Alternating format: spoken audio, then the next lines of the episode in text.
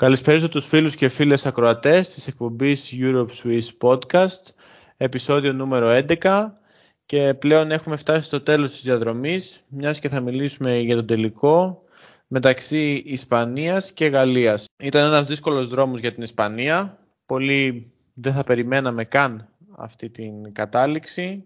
Ήρθε κόντρα σε όλους και σε όλα για άλλο ένα τουρνουά εθνικών, να αποδείξει από τι μέταλλο είναι και την όλη, την όλη αυτή ανάπτυξη που κάνει αυτή η χώρα τα τελευταία 20 χρόνια στον τομέα του μπάσκετ απέναντι στη Γαλλία που είναι ίσως η δεύτερη μεγαλύτερη δύναμη ευρωπαϊκή στο μπάσκετ τα τελευταία 20 χρόνια πάντα μιλώντας και αυτές οι δύο ομάδες θα διασταυρωθούν σε έναν τελικό.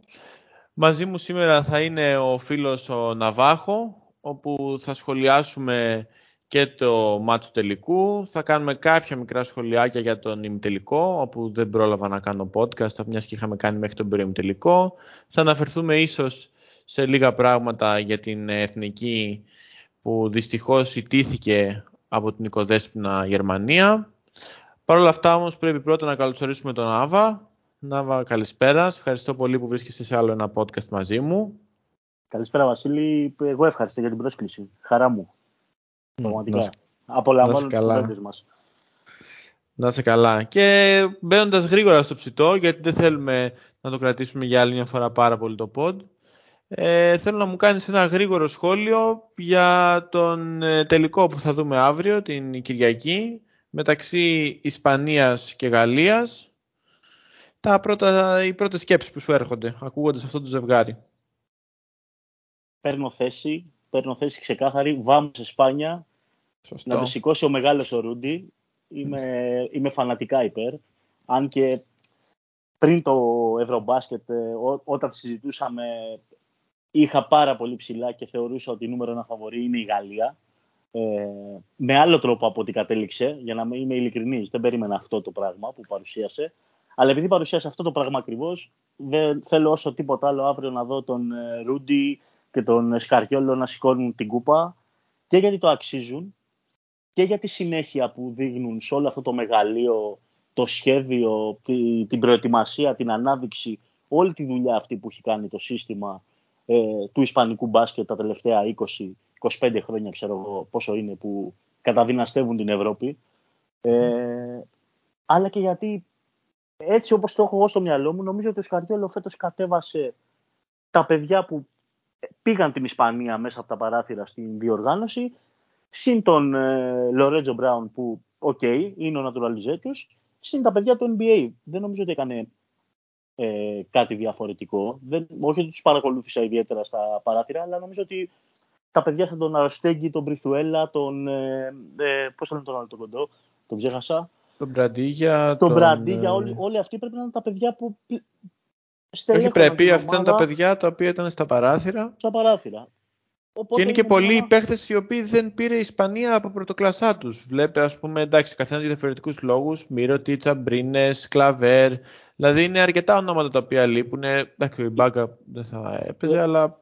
Okay. Οκ, okay, για το Μύρο του έτυχε το, του παιδιού ο τραυματισμός. Δεν ξέρω ναι. πόσο σοβαρός είναι. Ε, ναι. Έδωσα μια εξήγηση. Για τον μοναδικό που δεν είχα εξήγηση γιατί δεν είναι εκεί, δεν, εξήγηση δεν ξέρω, μπορεί να είναι τραυματίας. Είναι ο Αμπρίνες. Δηλαδή ο περίμενα ότι θα αποτελούσε αιχμή του δόρατος, παιδί μου. Είναι παιδί με εγνωσμένη ποιότητα, εμπειρία, ήταν μέλος της πολύ καλή εθνικής mm-hmm. ε, Ισπανίας με τα πολλά αστέρια, οπότε περίμενα ότι θα τον είχε καλέσει.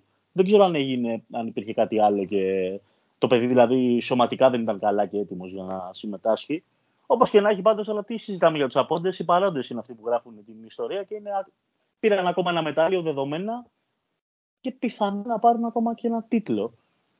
Το πιο απρόσμενο και το πιο μαγικό από όσους έχουν πάρει ε, για μένα. Αν ε, αύριο καταφέρουν και νικήσουν τους Γάλλους. Ε, άποψή μου πάνω σε αυτό που λες, μιας και συμφωνώ σε όλα τα λεγόμενά σου, παρόλο που μιλάμε για μια Ισπανία η οποία από το 6 και έπειτα παίρνει ασταμάτητα ε, μετάλλια και έχει κάνει, δηλαδή έχει ένα μου τον μπάσκετ, ένα χρυσό μου τον μπάσκετ του 2019, έχει του 2006, έχει Eurobasket, έχει πραγματικά σηκώσει τα πάντα, η συνέπειά της είναι απίστευτη. Νομίζω ότι η χθεσινή της νίκη είναι το μεγαλύτερο παράσημο για την εθνική Ισπανίας. Γιατί είναι ο τρόπος με τον οποίο, είναι ο τρόπος με τον οποίο ήρθε. Μιλάμε για μια εθνική Ισπανία, που όπως είπες, πολύ μαγικά, πάρα πολύ σωστά, συνέχισε με τους παίχτες τους, με παίχτες οι οποίοι είναι μέσα από τα σπλάχνα των εθνικών της, έτσι, γιατί είναι πολλοί παίχτες, είναι πάρα πολλοί παίχτες οι οποίοι για την ακρίβεια είναι όλοι και ο Χάιμερ Ροντρίγκες και ο Ντίαθ και ο Μπριθουέλα και ο, και ο Μπραντίγια είναι παίχτες οι οποίοι με τις εθνικές μικρότερα κλιμάκια έχουν πάρει χρυσά και είναι μια εθνική η οποία στήριξε όλη την προσπάθεια από την αρχή, από τα παράθυρα μέχρι και τώρα της Ισπανίας.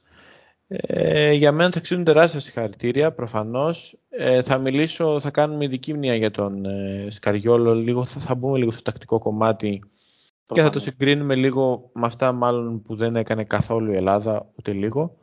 Ε, και να πω μόνο ότι η ποιότητα και η αξία της συγκεκριμένης εθνικής εγώ τη θαυμάζω μέσα από, τον, από τις δηλώσεις του Καρμπαχώσα ο οποίος χθες είπε που τον άκουσα λίγο έτσι μετά την ΕΡΤ που έκατσα να δω τα επινίκια είναι που λέει, λέει χθες ότι ήμασταν πάρα πολύ αγχωμένοι για αυτό το Eurobasket για το αν θα μπορούσαμε να περάσουμε την οχτάδα γιατί εμάς το όλο μας project και το όλο μας πλάνο αποσκοπεί στο παγκόσμιο πρωτάθλημα, στο Mundo το, αυτό που αυτό που έρχεται. που έρχεται. Και πραγματικά καταλαβαίνεις ότι τη μεθοδικότητα και την οργάνωση που υπάρχει σε αυτή την εθνική.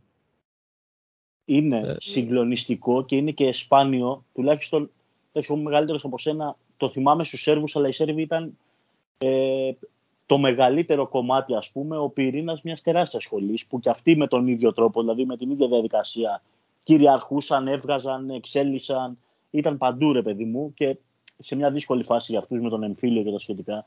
Αλλά ναι. οι Ισπανοί ξεκίνησαν αυτή τη διοργάνωση να την κάνουν μια μετάβαση στην επόμενη μέρα και μια προετοιμασία της επόμενης φουρνιά. Και όμως ήταν έτοιμοι, αυτά τα παιδιά ήταν έτοιμα, τους είχαν προετοιμάσει η Ομοσπονδία, προφανώς τον προπονητικό team, όλοι οι ομάδες τους ήταν έτοιμοι την ευκαιρία που τους παρουσιάστηκε να την πιάσουν από τα μαλλιά. Είναι για μας, ας πούμε, για τους Έλληνες, να μιλήσουμε για τον εαυτό μας, οι οποίοι 13 χρόνια σπαταλάμε ευκαιρίες, ε, χωρίς να θεωρώ το φετινό ευκαιρία, δεν ανοίξει η άποψή μου βέβαια. Ε, νομίζω ότι είναι. Τους ζηλεύω, ρε παιδί μου, με την καλή έννοια. Τους ζηλεύω και τους θαυμάζω.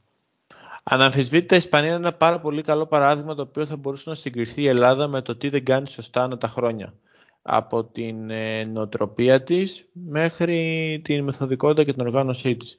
Και αυτό που είπες ότι ήταν μια εθνική που πραγματικά χτίστηκε και αυτό που μου έδινε στο μυαλό να καταλάβω την εντύπωση που μου έδινε ήταν ότι θέλουν να έχουν τις λιγότερες δυνατές αποτυχίες στο φετινό Eurobasket χωρίς όμως να σημαίνει ότι οι παίχτες δεν ήταν έτοιμοι ανά πάση στιγμή να βγουν έξω και να κερδίσουν. Ναι, ναι, ναι. ναι. ναι και... Φάνηκε. Φάνηκε ναι. γιατί δεν είχαν καθόλου εύκολη ε, πορεία. Όπως και να το κάνουμε τώρα, τον αποκλεί στη Λιθουανία. Η Λιθουανία μην ναι. κοιτάς στην πορεία του τουρνουά που Εννοείται. άρχισαν να τα μαζεύουν.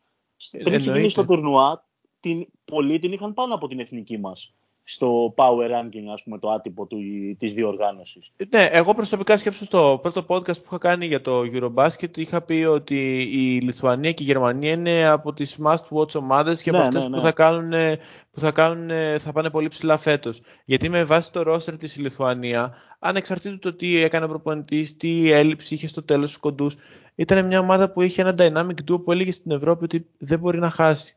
Αλλά η Ισπανία προφανώς πέρασε και τη Λιθουανία, προφανώς πέρασε και τη Φιλανδία και σε αγώνες κατά τους οποίους βρισκόταν από κάτω. Με τη Λιθουανία είχε η Λιθουανία διαφορά μείον 11, ήταν η Ισπανία στο μείον 11 από τη Λιθουανία, στο μείον 15 με τη Φιλανδία.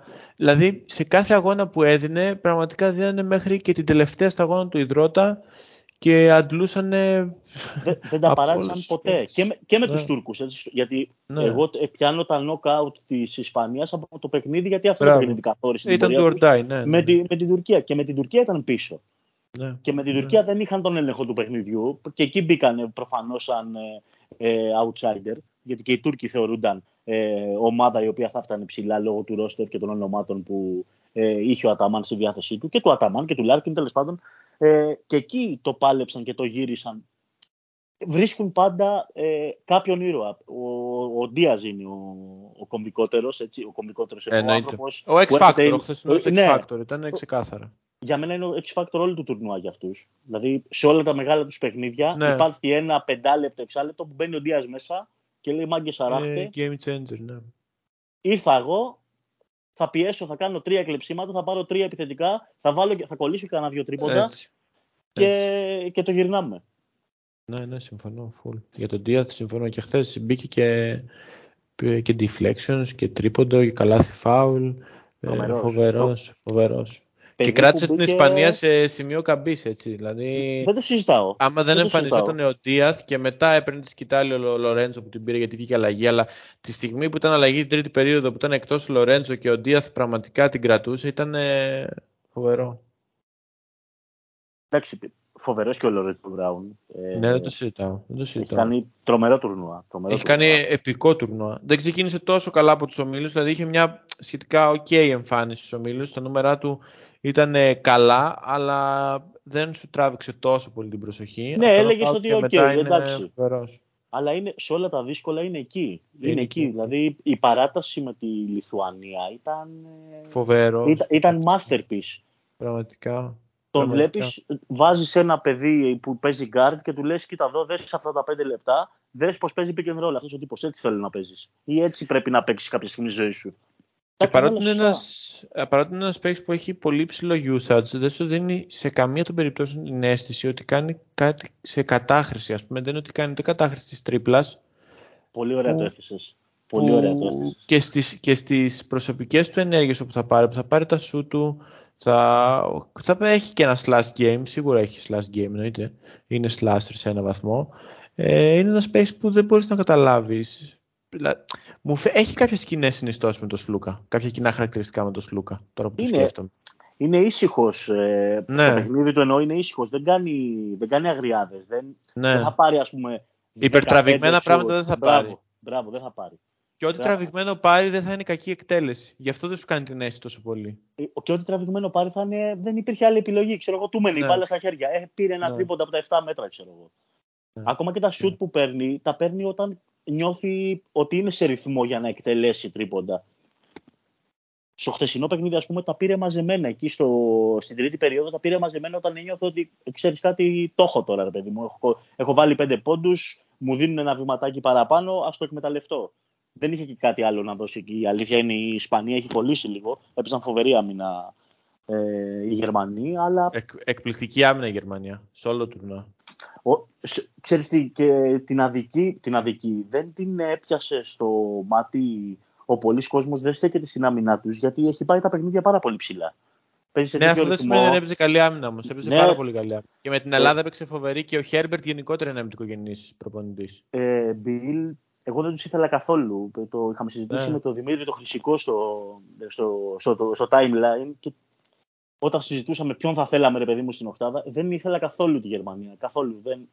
Ή- ένα- Πέρα από το ότι είναι μια τρομερά οργανωμένη ομάδα με φοβερή χημεία, κατανεμημένους ρόλους με κάθε λεπτομέρεια. Ε, Ίσως το ρόστρι με το περισσότερο βάθος. Ίσως. ισχύει. Ένα Ισχύει. βασικά από τα ρόστρι με τα. Βασικά με Ε. το λειτουργικότερο βάθος. Δηλαδή ο- Ναι. έχουν ουσιαστικό βάθος. Μπαίνουν, βγαίνουν. Σοβαρό rotation, ρε παιδί μου. Όποιος έμπαινε και έβγαινε δεν έχει κάνει τη διαφορά. Δεν καταλάβαινες μεγάλη διαφορά. Ο Τίμαν, ας πούμε. Ο Τίμαν έχει σε όλα τα, τα ζώρικα παιχνίδια τους.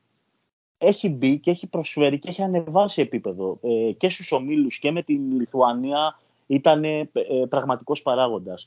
Ε, και χτες γυρνάει, ο Τάις είχε ταλαιπωρηθεί λίγο, είχε κακές τοποθετήσεις, ήταν Ναι. λίγο, δεν ήταν καλός ο Τάις χτες. Ε, μπήκε ο Τίμαν μέσα, σφίγγουν την άμυνα, το, το γυρνάνε, παίρνουν τη διαφορά. Ε, ο Γκιφάι, Γκιφάι, πώς τον λένε, όποτε έμπαινε έδινε πραγματικά ουσιαστικές ανάσει στο Βάγνερ. Δεν ήταν ότι έλεγες Όπω Παναγία μου, μπήκε κάποιος μέσα, δε- δεν έχω τι να κάνω. Εντάξει, να Είχε- σου πω κάτι. Είναι παίχτες οι οποίοι έχουν ε, δεν θα πω πρωταγωνιστήσει, αλλά έχουν τεσταριστεί και έχουν ευδοκιμήσει στο υψηλότερο επίπεδο της Ευρώπης. Έτσι. Δηλαδή τώρα και ο, Τίμαν, και ο Τίμαν έχει κάνει πολύ καλές χρονιές με την Άλμπα και ο Κιφάη και με την Άλμπα και με τις Αλκύρες. Δηλαδή είναι παίχτης ο οποίος Ξέρεις, ε, παιδί μου, ότι είναι για εκεί, είναι, είναι για αυτό το επίπεδο. Αυτό ακριβώς. Ξέρεις ότι μπορεί να σου δώσει κάποια παραγωγικά λεπτά τα οποία είναι αντίστοιχα αυτού του επίπεδου. Και ακόμα, ακόμα και ο Όμπστ δεν είναι τυχαίο. Κατάλαβες. Δεν είναι τυχαίο αυτό που, κάνει, που έκανε ο Όμπστ.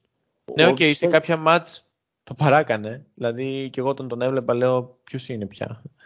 Αλλά η αξία του είναι. Και πέρσι όμως στο, στο προολυμπιακό και στην Ολυμπιάδα τα έκανε Έχει κάνει πολύ καλό τουρνουά, πάρα πολύ καλό τουρνουά πέρυσι.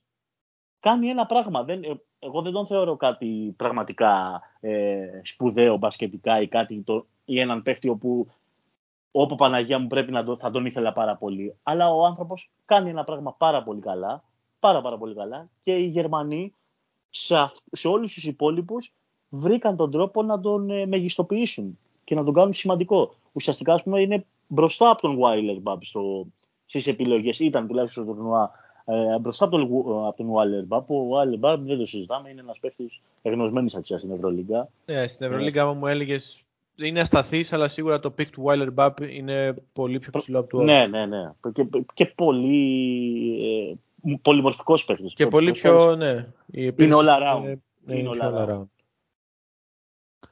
Ε, εντάξει, κοίταξε τώρα. Πάντως. Αυτό, ναι, σίγουρα θα, θα κλείσω την, ε, τη συζήτηση με αυτό που θα πω τώρα και μετά θα πάμε στο τουρνουά. Αυτό που είπες για τον Obst είναι και ότι κάθε φορά σε κάθε Eurobasket βλέπουμε παίχτες οι οποίοι έχουν κολλήσει πάρα πολύ καλά στη χημεία της ομάδας και εμφανίζουν κάτι πολύ καλύτερο από αυτό που είναι. Αυτοί οι παίχτες σε όλα τα Eurobasket, σε όλα τα μπάσκετ, μπορεί να σκεφτώ από τον Ραντούλιτσα, τον Μπρέπελιτς, μέχρι παίχτες που έχω δει με τις εθνικές τους και πραγματικά και Έσελ, μπράβο. Και λες τι παιχταράδες είναι αυτοί, αλλά τους λες έχοντας σε εξάρτηση με τους άλλους, ε, όντας σε εξάρτηση με τους υπόλοιπους συμπαίχτες του. Οπότε κάνουν αυτό το συγκεκριμένο. Π.χ. του Όψταμα το έδινε σε έναν άλλο ρόλο, που θα έπρεπε να παίξει ε, μια πιο καλή άμυνα, περισσότερη δημιουργία να βάλει προς τους συμπαίχτες του. Δεν θα φαίνονταν αυτό που φάνηκε με τη Γερμανία. Απλά κάλυπτε όλα τα άλλα κενά παίχτες της Γερμανίας και φαίνονταν και ο το καλύτερο του κομμάτι. Κοίταξε, μπορούμε να το συγκρίνουμε στο Τρινκέρι που τον είχε στην Bayern πέρσι. Ναι. Ε, δεν, δεν τον είχε στις, στις πρώτες επιλογές. Δεν ήταν στο κεντρικό του rotation στη, στην Bayern Obst. Ναι, γιατί το Eurobasket δεν έχει καμία σχέση με την Ευρωλίγα. Γιατί έχει πολύ περισσότερους αγώνες, τραυματισμούς. Θα κληθεί ο Obst να κάνει παραπάνω πράγματα από ό,τι θα κάνει σε ένα Eurobasket. Αυτό ήθελα να πω από πριν. Είναι, επίσης υπάρχει χρόνος πολύ περισσότερος να σε διαβάσουν σε, σε μια διοργάνωση που έχεις στριβεί καθημερινά. Δηλαδή, αν πάει να παίξει με τον Ολυμπιακό, ε, θα έχει διαβάσει ο κόντ Μπαρτζόκας κάθε του έξοδο από τα, από τα screen. Λέω εγώ ένα παράδειγμα. Και θα έχει και απέναντι του ναι, παίκτες.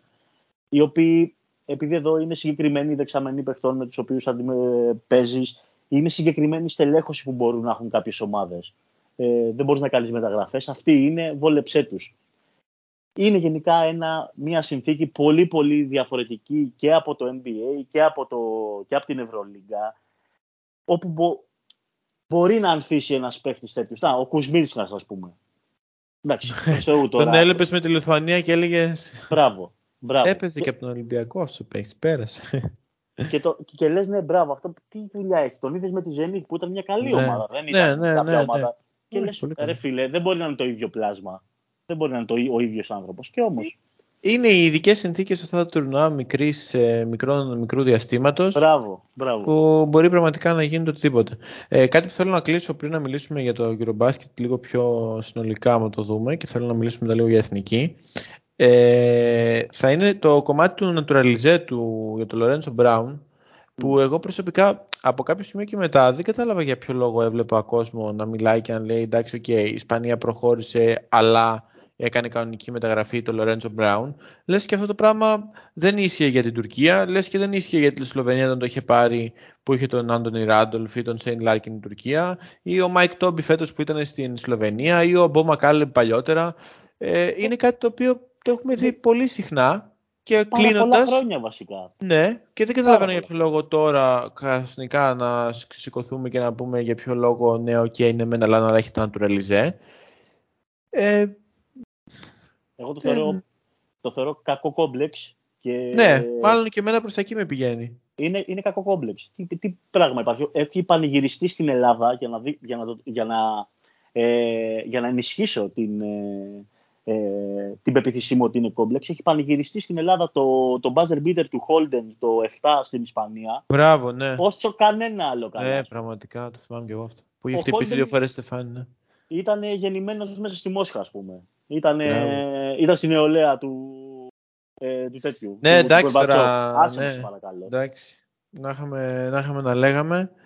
Να είχαμε να Καμία πούμε. σχέση. Ναι, και, ο, και η Ελλάδα όταν ήταν για τον Γκίστ, όλοι λέγανε πώς θα γίνει και πώς θα γίνει. Και με το Σάντρο το ίδιο. Ποτέ κανείς δεν είπε να μην έπαιρνε. Τέλος πάντων. Εντάξει. είναι, είναι μια κουβέντα ε, ματαιή, βγάζει, αναδεικνύει πολλά. Και για, όχι μόνο για μας, δηλαδή, το οποίο είπε ο άλλος τώρα, ο Σπάχια βγήκε και είπε για, τους, ε, για τον Καλάθι. Για τον, ναι, βασικά που ούτε δεν είπε καν ήξερε για Καλάθι, τον Ντόρση. Για τον Ντόρση. για τον Ντόρσεϊ και για τον... Ε, τέλος πάντων. Και είχε τον ε, Jalen Τον Green. Τζάιλιν Σμιθ που είναι καμία σχέση με Κροατία. Δηλαδή παίζει να μην ξέρει που βρίσκεται στο χάρτη η Κροατία. Τώρα κοροϊδευόμαστε μεταξύ μας. Τέλος Κοροϊδευόμαστε πάντων. πραγματικά μεταξύ μας. Εντάξει, ναι. Και μιλάμε και για μια Ισπανία που είχε τραυματία τον MVP του μου τον μπάσκετ του 2019, έτσι, το Ρούκι Ρούμπι. Ισχύει. Ισχύει. Δηλαδή, οκ. Έχασε και τον Γιούλ, δηλαδή Ναι, έχασε και το Γιούλ στα τέτοια. Εντάξει, το Λορέντσο Μπράουν είχε πάρει και προτραυματισμό ο Γιούλ, αλλά καμία σχέση με το. τι Εντάξει, θέλετε ρε κοίταξε. παιδί μου. Ναι, Τι θέλετε να είναι, κατεβάσουν πια για να ναι τους είναι, κερδίσετε. είναι αυτό που λέμε ότι ε, όσο δεν τα φτάνει η αλεπού τα κάνει κρεμαστάρια στο κομμάτι της ε, Ισπανίας σε ένα εξαιρετικό Eurobasket που είδαμε φέτος. Εμένα μου άρεσε Εξαιρετικό. πάρα πολύ. Είναι νομίζω ίσως από τα καλύτερα Eurobasket που έχω παρακολουθήσει. Και, και εγώ νομίζω ότι είναι το καλύτερο που θυμάμαι. Ναι, το- το εγώ πιο ωραίο να το σίγουρα, αλλά παρακολουθήσω, εσύ τέλος πάντων. όντας και μεγαλύτερος μπορεί να έχεις περισσότερες που έχεις περισσότερες παραστάσεις, μπορεί να θυμάσαι κάτι καλύτερο. Αλλά εγώ όσα χρόνια βλέπω Eurobasket, ε, φέτος ήταν το καλύτερο Eurobasket. Με ένα μικρό έτσι, εντάξει, στη φάση των τεσσάρων δεν μου άρεσε που είδα το Γαλλία-Πολωνία, αλλά σέβομαι και εκτιμώ πάρα πολύ την πορεία της Πολωνίας.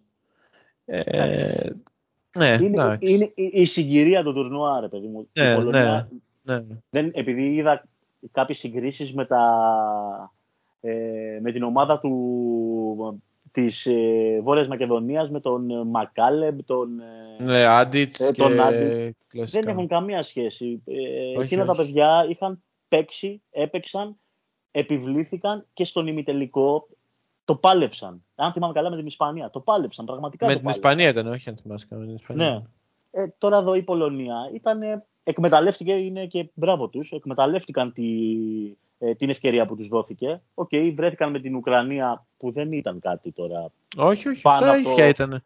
Ναι, Όχι, πάνω από το τι επίπεδο ωραία. τους. Τους Ήταν έκατσε αυτή η αντίστοιχο διασταύρωση. επίπεδο. Μετά τους έκατσε η Σλοβενία, η οποία έτσι κι αλλιώς, δεν το παίζω μετά Χριστόν προφήτης, αλλά εμένα δεν, με, δεν μου γέμιζε το μάτι. Ναι, ναι, το, και εγώ στο προηγούμενο επεισόδιο το είχα πει ότι δηλαδή η Σλοβενία.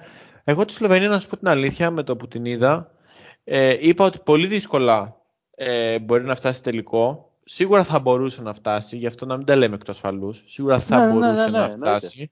Αλλά σε κάθε της αγώνα, επειδή ήταν σε ένα πολύ δύσκολο όμιλο, έβλεπα μια ομάδα που είχε τροτά σημεία. Ε, σε συνδυασμό.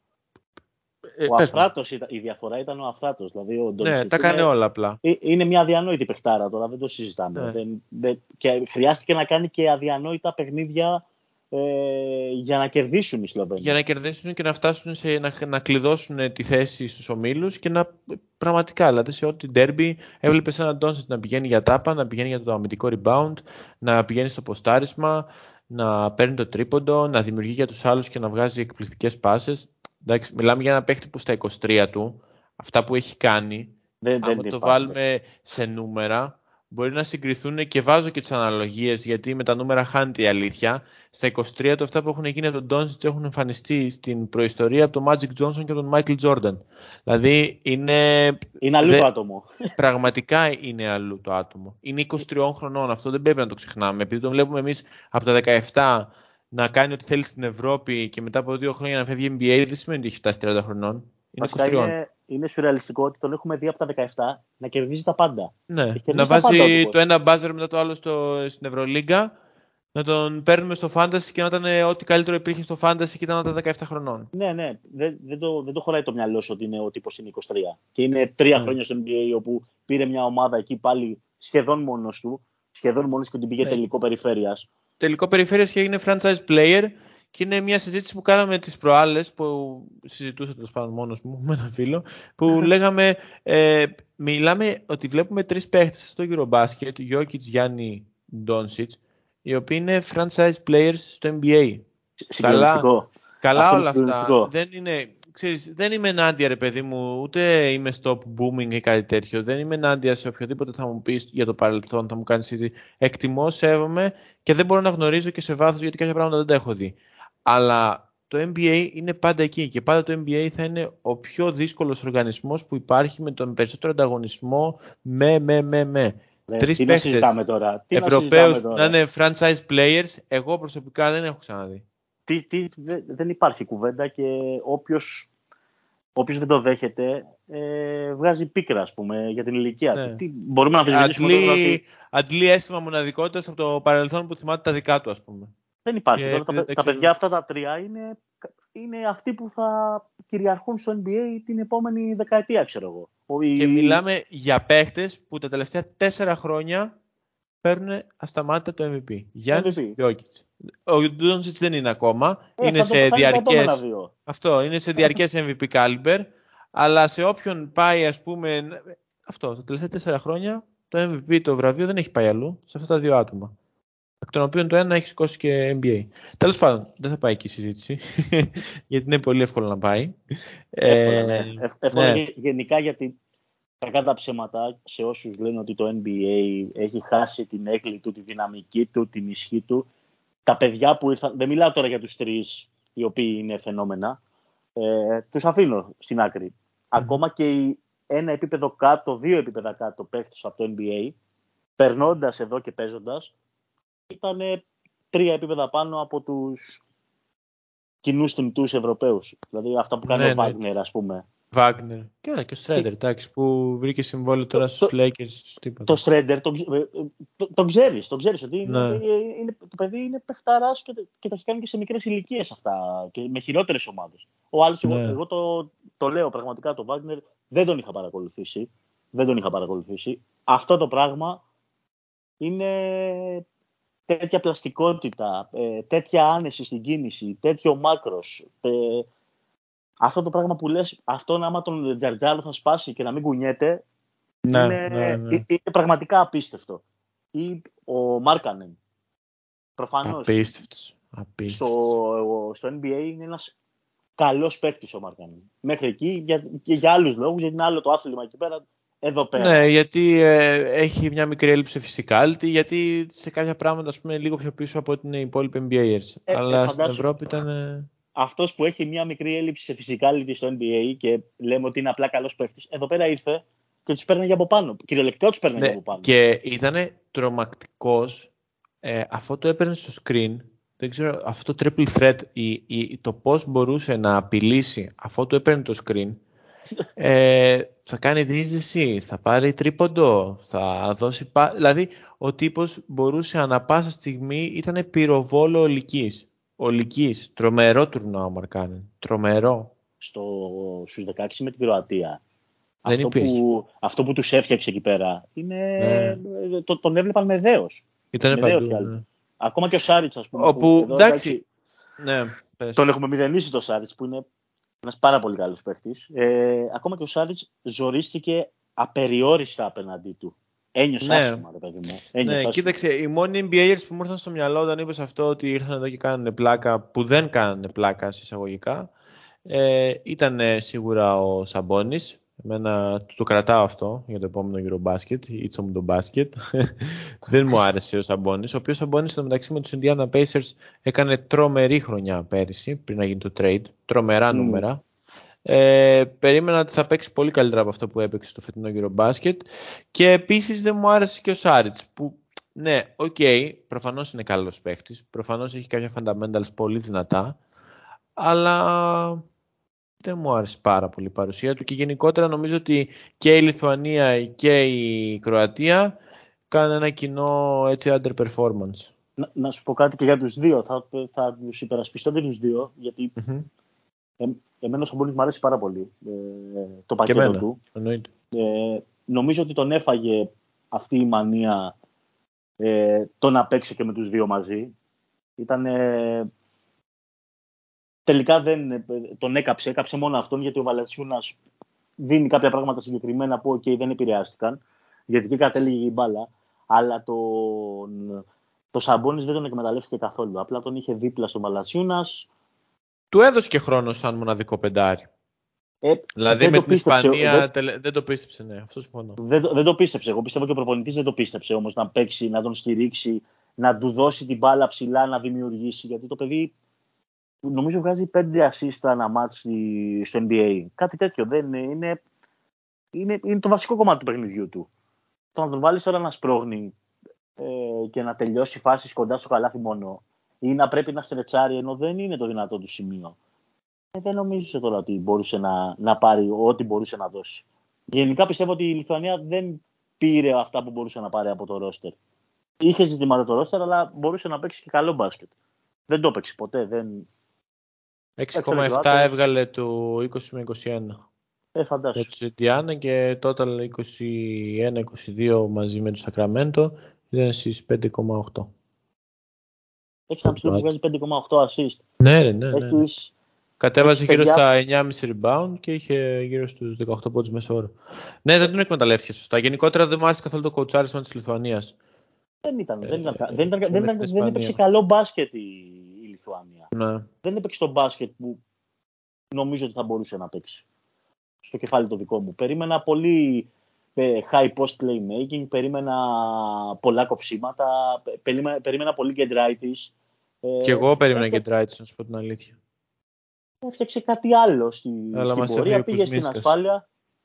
Ο οποίος Κουζμίνσκας εντάξει τίμιος, δηλαδή τους κράτησε και Πολύ σε... τίμιο έπαιξε. Αλλά ok, okay, όταν φτάνεις να σε κρατάει ο Κουζμίνσκας, ε, κάτι δεν πάει καλά. Ο Γκριγκόνης μου άρεσε πολύ σε αυτό το τουρνουά. Ο οποίος στα τελευταία λεπτά έβλεπε απλά ότι κάπως το έχανε. Στα τελευταία δεκάλεπτα. Εξαφανιζόταν. Ναι. Ενώ ξεκινούσε πραγματικά πολύ καλά. Εντάξει, δεν, δεν ξέρω. δεν ξέρω. Δεν, προφανώς έχει ποιότητα το παιδί, αλλά θα το δούμε, φέτος θα κάνει. Θα δούμε, θα δούμε. Νομίζω είναι σοβαρό τεστ. Καλή φάση ναι. να το δούμε. Να δούμε τι θα κάνει. Πάμε λίγο να μιλήσουμε για, γιατί δεν έχουμε πάει καθόλου προς τα κάτω, να μιλήσουμε λίγο για τη Γαλλία.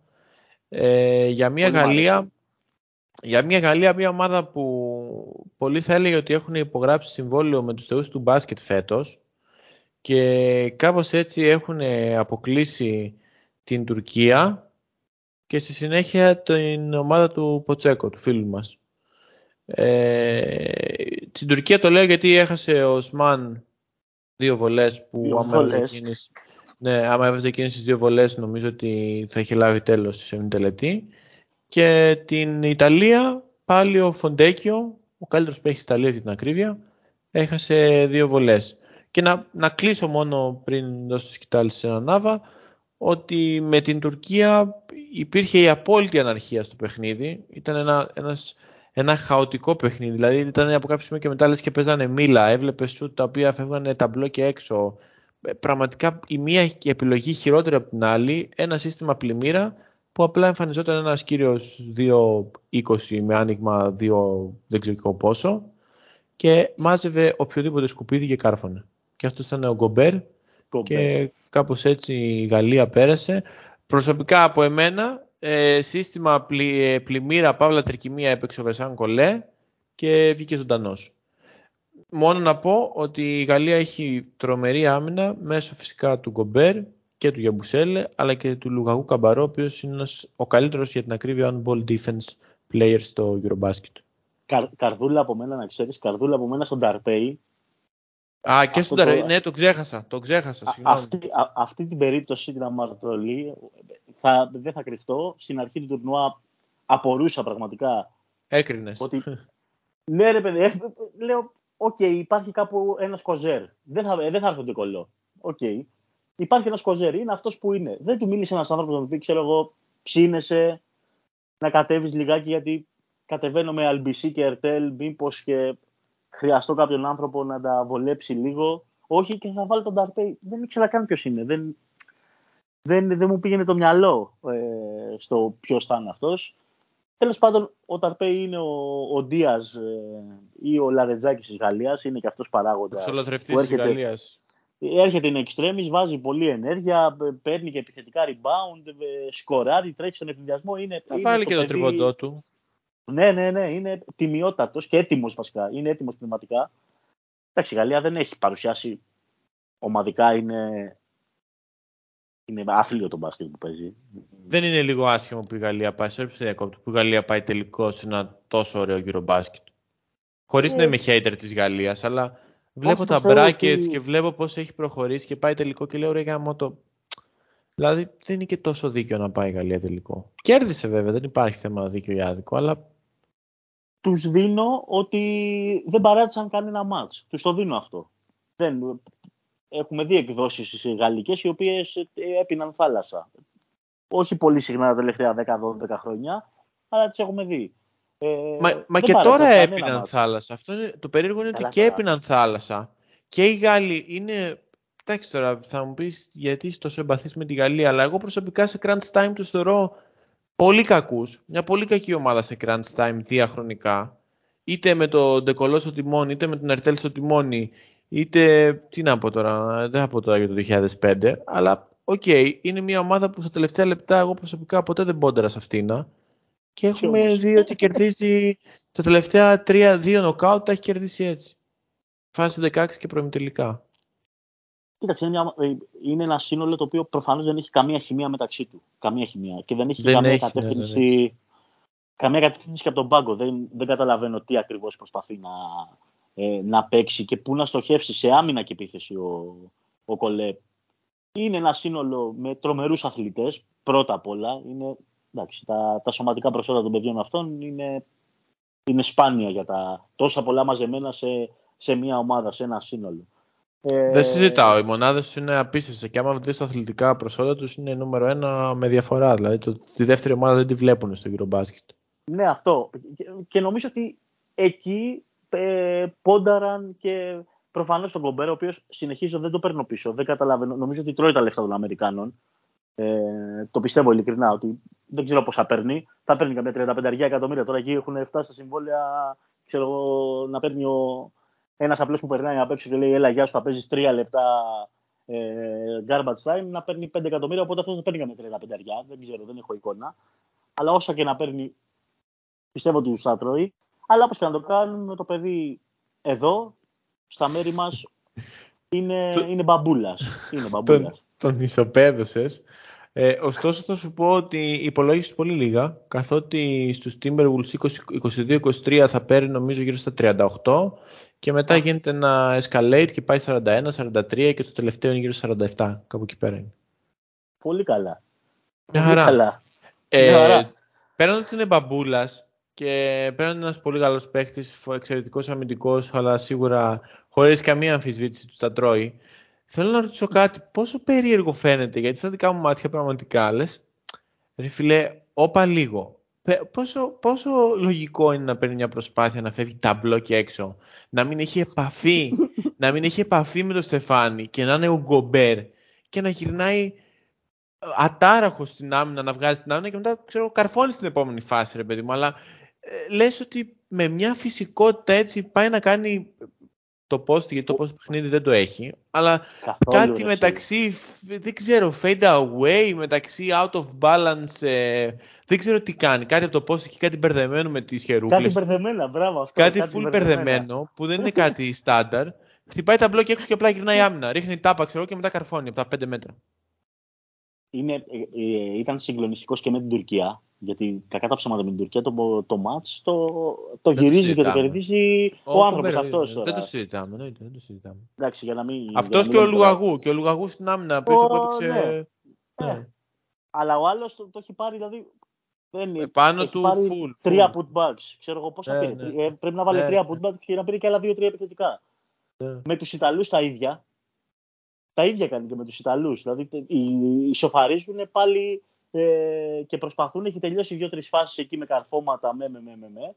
Προφανώς το παιδί δεν έχει κάποιο επιθετικό πάκετο ιδιαίτερο και έχει υποπέσει Μα... και σε λάθη γιατί καταλήγει, τον βάζουν να κάνει πράγματα που δεν μπορεί να κάνει. Δεν είναι δουλειά του να τα κάνει. Εμένα μου κάνει εντύπωση στο NBA αυτές τις κινήσεις και αυτές τις προσπάθειες που παίρνει. Δεν τις βλέπω τόσο συχνά. Γιατί προσπαθώ να παρακολουθώ αρκετά NBA, ρε παιδί μου. Mm. Δεν σου κάνει τόσο πολύ αίσθηση, βασικά δεν σου χτυπάει τόσο πολύ το αντιευθυντικό αυτό κομμάτι της επίθεσης. Στην Ευρώπη, δεν ξέρω, πάνω στη, στη Μάρα, πάνω στον ρυθμό των παιχνιδιών που είναι πολύ ψηλό. Δηλαδή, αυτές οι προσπάθειες, ε, τώρα, οκ. Okay που είμαι κάτι. full υπέρ του Γκομπέρ, έτσι. Μ' αρέσει πολύ τον... Ε, μ' αρέσει. Ρε παιδί μου τον σέβομαι σαν μονάδα. Όχι, σέβομαι ρε, τα αθλητικά του και τα αμυντικά του προσόντα. Το full. παιδί προφανώς και θα το σεβόμαστε. Όχι απλά το σεβόμαστε. Είναι, ένα, είναι ένας εξαιρετικός αμυντικός. Είναι σε, με, με συγκεκριμένο ρόλο δεν είναι Και χαιρόμαστε που προφανώς. τον βλέπουμε. Ναι, εννοείται. Αλλά το παιδί και κατεβαίνει στην ομάδα πάντα. Είναι και αυτό πάρα πολύ ε, σημαντικό. Και τελικά, όπως αποδεικνύεται, δεν κρύβεται κιόλας. Δηλαδή δεν έχει κρυφτεί στα ζώρικα. Έτσι. Δεν Κάτι το οποίο έχει κάνει πολύ πιο εύκολα ο Φουρνιέ, έτσι. Ωραία, δεν ξέρω κρυφτεί... τώρα. Τον δικάζουμε το Φουρνιέ. Δικάζεται και μου πονάει η ψυχή γιατί είναι και γαυρόψυχος. Θέλει να έρθει στη θρυλάρα αυτός. Ε, δεν... Θέλει λίγο, θέλει λίγο ακόμα για να τον πάρει ο coach B. Θέλει λίγο ακόμα. ναι, ναι. Αλλά δεν νομίζω ότι κρύβεται. Απλά κουράζεται. Του ζητάνε και αυτόν να κάνει τα πάντα. Και ο κολέτου δηλαδή. τον ε, πραγματικά τον τεντώνει το Φουρνιέ του, του πίνει το αίμα. Δεν είναι ότι του, του λέει ότι ξέρεις κάτι, αγόρι μου, εσένα θα σε έχω στο πλάι, θα είσαι off guard, θα σου βγάλω 3-4 ελεύθερα shoot, θα πάρεις 3-4 close out, θα είσαι δευτερεύοντας χειριστής. Ε, να, κάνεις, να, να δούμε τη δαντέλα που είσαι, γιατί είσαι δαντέλα και πολύ βόλο. Εδώ του λέει, ναι. αγόρι μου, πάρε, στήσε το horns, δες εκεί αν τελειώνεις τη φάση, αν δεν την τελειώνεις. Αν δεν την τελειώνεις, ξαναβγεί έξω, ξαναπάρει την μπάλα, να δούμε τι θα γίνει. Ναι, γιατί αυτό πραγματικά το, το όχι, θα πάρει τριδιπλή και τριπλή προσπάθεια για screen για να μπορέσει να βγει και μετά πάλι ξανά από την αρχή και του τρώει απίστευτη ενέργεια αυτό το πράγμα. Δεν έχει καμία ροή η Γαλλία στην επίθεσή της. Yeah. Ναι. δηλαδή κατηγορούμε τώρα παίχτε ότι για τον Ερτέλ που καταλαβαίνω την εικόνα τη συμμερίζομαι σε, ως ένα βαθμό ότι είναι τρελά. Πολύ καλό τουρνουά. Ναι, by the way, όμως ο Ερτέλ κάνει πολύ καλό τουρνουά φέτος. Και δεν έχει κρυφτεί καθόλου. Τι του ζητάς του Ερτέλ, τι του ζητάει ο Κολέ, δηλαδή σε τι πλαίσιο ο, ο Ερτέλ μπαίνει μέσα και χαλάει την εικόνα της ομάδας ή τρελαίνεται και παίρνει κάτι εκτός λογικής. Δεν είναι τίποτα εκτός λογικής, αφού αυτό δεν ζητάνε. Να στο συγκεκριμένο Eurobasket κάνει και πολύ καλό τουρνουά, έτσι. Ο ε, Ερτέλ. σίγουρα στα knockout είναι, είναι εκεί που πρέπει. Ναι. Είναι εκεί που πρέπει. Τώρα μην γελιόμαστε. Καταλαβαίνω ότι δεν είναι και ο πιο σταθερός στο κεφάλι του και εσείς ε, και δεν είναι ο πιο ε, στιβαρός στις αποφάσεις του, αλλά το παιδί και ποιότητα έχει, αδιαφεσβήτητη, ε, και καλός δημιουργός είναι και μπορεί να σου πάρει ένα μάτς ε, όταν τον, ε, τον πιστέψεις. Και επειδή προφανώς ο, ο Κολέ τους έχει αφήσει, είναι, είναι ψηλό ε, δημοκρατία της Βαστήλης η Γαλλία, παιδιά μπείτε και ό,τι σας φωτίσει Παναγία μπροστά, ε, νομίζω ότι θριαμβεύεις σε αυτό το, ε, το πλαίσιο ο Ερτέλ. Με έχει απογοητεύσει ο Κόμπο πάρα πολύ. Ναι, πραγματικά. Πάρα Μετά τη φετινή του σεζόν στην Ευρωλίγκα περίμενα κάτι πολύ καλύτερο. Και ξέρεις, okay. και περίμενα ότι επειδή παίζουν έτσι όπως παίζουν οι Γάλλοι, ε, ότι θα έπαιρνε την στην μπάλα. Στην επίθεση θα έπαιρνε την μπάλα ναι. και θα έκανε ένα στρίκ, ας πούμε. Ναι, αυτό ακριβώς. 12 πόντους σε από τον Έλιο Κόμπο, ας πούμε. Αυτό το έχει στο νους σου. Με προσπάθειες στο τρίποντο, με deep 2, με slashing. Ναι, θα μπω μέσα, μπράβο, θα μπω μέσα και θα πάρω όλες ναι. τι επαφές να πάω στις βολές. Δεν έχει κάνει τίποτα από αυτά. Κουτουλάει για αυτό. Βέβαια, δεν μπορώ, σου λέω, δεν, δεν κατηγορώ κανέναν τους γιατί είναι μια ομάδα η οποία δεν έχει Είναι η απόλυτη αναρχία στο τακτικό κομμάτι η Γαλλία. Μόνο στην και... άμυνα, που και πάλι η κατεύθυνσή της στην άμυνα δεν νομίζω ότι προέρχεται από τον προπονητή. Νομίζω ότι απλά είναι πραγματικά πολύ καλή αμυντική. Δύο-τρει πολύ καλή αμυντική και φαίνεται πολύ στιβαρή η άμυνά της. Αλλά δεν έχω δει κάτι τακτικά, ας πούμε, όπως κάνει ο Σκαριόλο με την Ισπανία. Που να Θα σου δώσω ακόμα ένα πάτημα για να το, για να το υποστηρίξεις αυτό. Προημιτελικός με την Ιταλία. Οι Ιταλοί, ναι. οι κακόμοιροι ναι, και ναι, λόγω ναι. του ρόστερ που είχαν, τι παίζουν, five out. Αυτό παίζουν. Το έδειξαν και την προηγούμενη. Ό,τι έπαιζαν και οι ε, Φιλανδοί, το ίδιο έπαιζαν και οι Ιταλοί. Ναι. Αυτό μπορούμε να παίξουμε, παιδιά. Θα ποντάρουμε πολύ στο τρίποντο. Θα κάνουμε slip τα screen για να σας βγάζουμε, να εκμεταλλευόμαστε το χώρο που θα μας δίνετε ε, στην πλάτη σας γιατί θα ανέβετε ψηλά αναγκαστικά να μας μαρκάρετε. Ε ρε φίλε, ποια προσαρμογή έγινε. Ότι σε κάποια φάση πετάει μέσα τον φαλ, τον ανεβάζει ψηλά στις βολές να ακολουθήσει το screen και δεν υπάρχει καμία, καμία οδηγία ποιος καλύπτει το ρόλερ όταν γίνεται το slip, αν γίνεται αλλαγή, δεν γίνεται αλλαγή και μένουν με τον ε, ε καμπαρό και κοιτούνται μεταξύ τους. Δηλαδή όλοι αγανακτούσαν. Ακριβώς το ίδιο, άμα το θυμηθείς, γίνεται και με την Τουρκία απέναντι στον Ντουντσέρ, όπου πετάει στην κορυφή τον Κομπέρ μετά από αλλαγές. Ναι, ρε, ναι, ρε. Και λες, δηλαδή, πόσο μπορεί, ακόμα και τον Κομπέρ μπορείς να εκθέσεις. Και έφαγε Μα τον εξέθεσε. Ε, το, το, τον ταλαιπώρησε πολύ με την Τουρκία με τις αλλαγές. Και όταν ναι. μετά τον μαζεύει και τον πάει μέσα, είναι εκεί που μαζεύεται η φάση, μαζεύεται και το, και το ξαναγυρνάνε και μπαίνουν ε, ε, στο παιχνίδι, όταν τον έχει βάλει μέσα και αναγκάζεται και ο Αταμάν γιατί τρώει ξύλο ο Σενγκούν, ας πούμε, και στις δύο μεριές του έχει βγάλει την Παναγία. Ε, και, και γυρίζει το μάτς ουσιαστικά, γυρίζει το μάτς. Δεν υπήρχε, δεν νομίζω ότι υπάρχει κάποια ε, σοβαρή προπονητική ε, επιρροή σε, αυτήν τη, σε αυτό το σύνολο το γαλλικό. Και τώρα η ερώτηση μεγάλη. Ναι. Ισπανία ή Γαλλία; Είναι πολύ δύσκολη η ερώτηση. Είναι πολύ δύσκολη η ερώτηση. Η...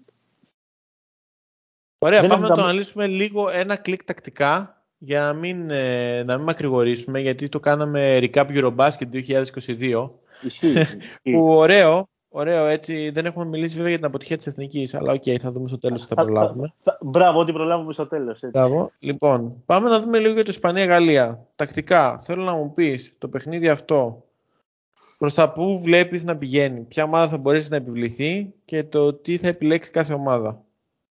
Υπάρχουν δύο σημεία στα οποία ε, υπάρχει ξεκάθαρο πλεονέκτημα. Ξεκάθαρο, της μίας ομάδας και της άλλης ομάδας.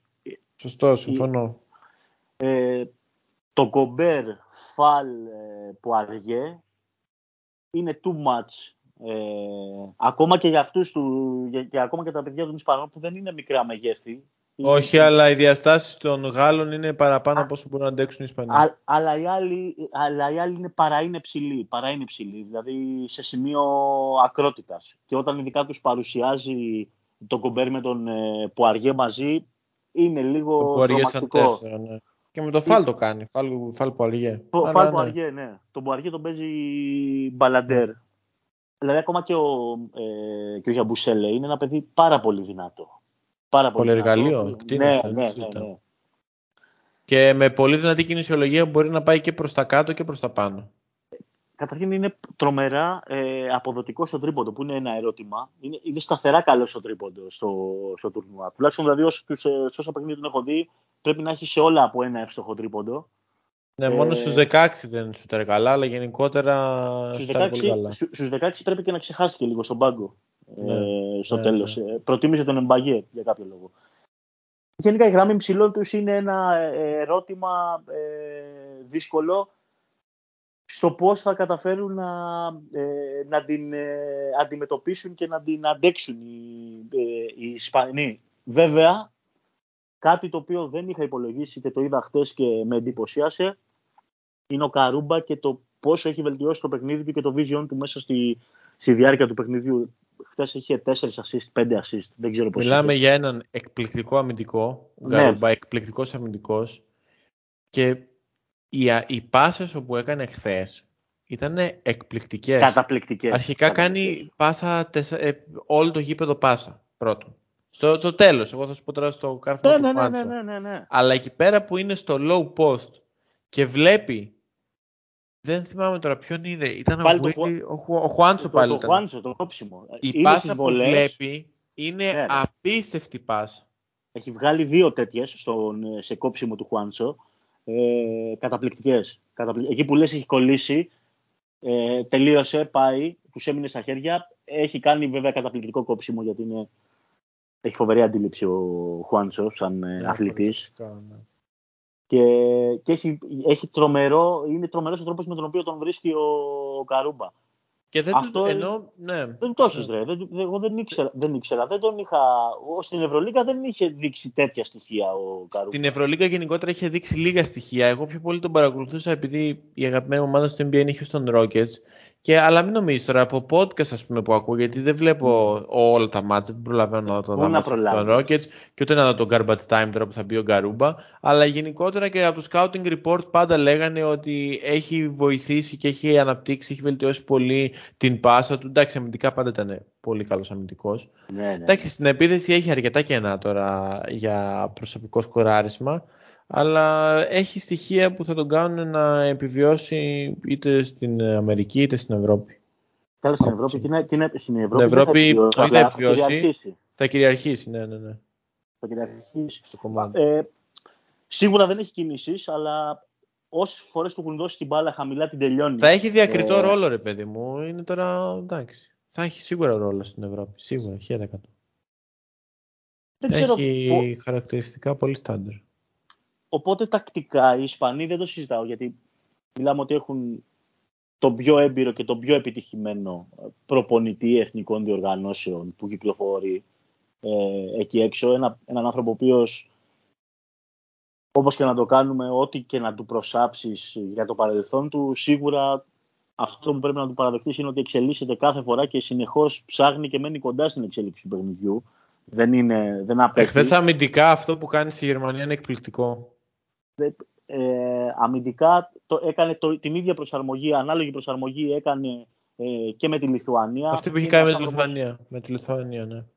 Είναι, ε, δεν μπορώ να το συγκρίνω τώρα με τον Κολέ, ό,τι και να λέμε. Μπορεί και, Όχι, και ο όχι, Κολέ να κανείς είναι όχι. 15 χρόνια και να έχει πετύχει πράγματα με τη Γαλλία. Δεν μπορώ καν να, να του συγκρίνω σε, σε επίπεδο επιρροής στο, στο παιχνίδι.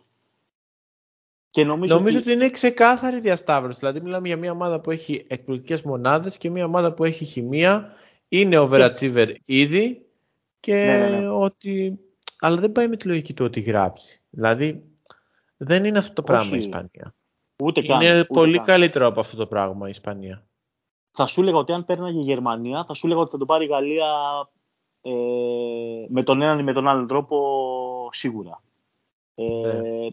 Είναι ομάδα που μπορεί να ρίξει το τέμπο, τη βολεύει να παίρνει το τέμπο και το, δηλαδή όταν αγάπησε τον εαυτό της και είπε ότι ξέρετε κάτι κύριοι, εμείς εδώ θα δέρνουμε και μπροστά ό,τι βάλουμε. Όταν αγάπησε τον εαυτό της και το έκανε αυτό, ε, έφτασε ε, τελικό.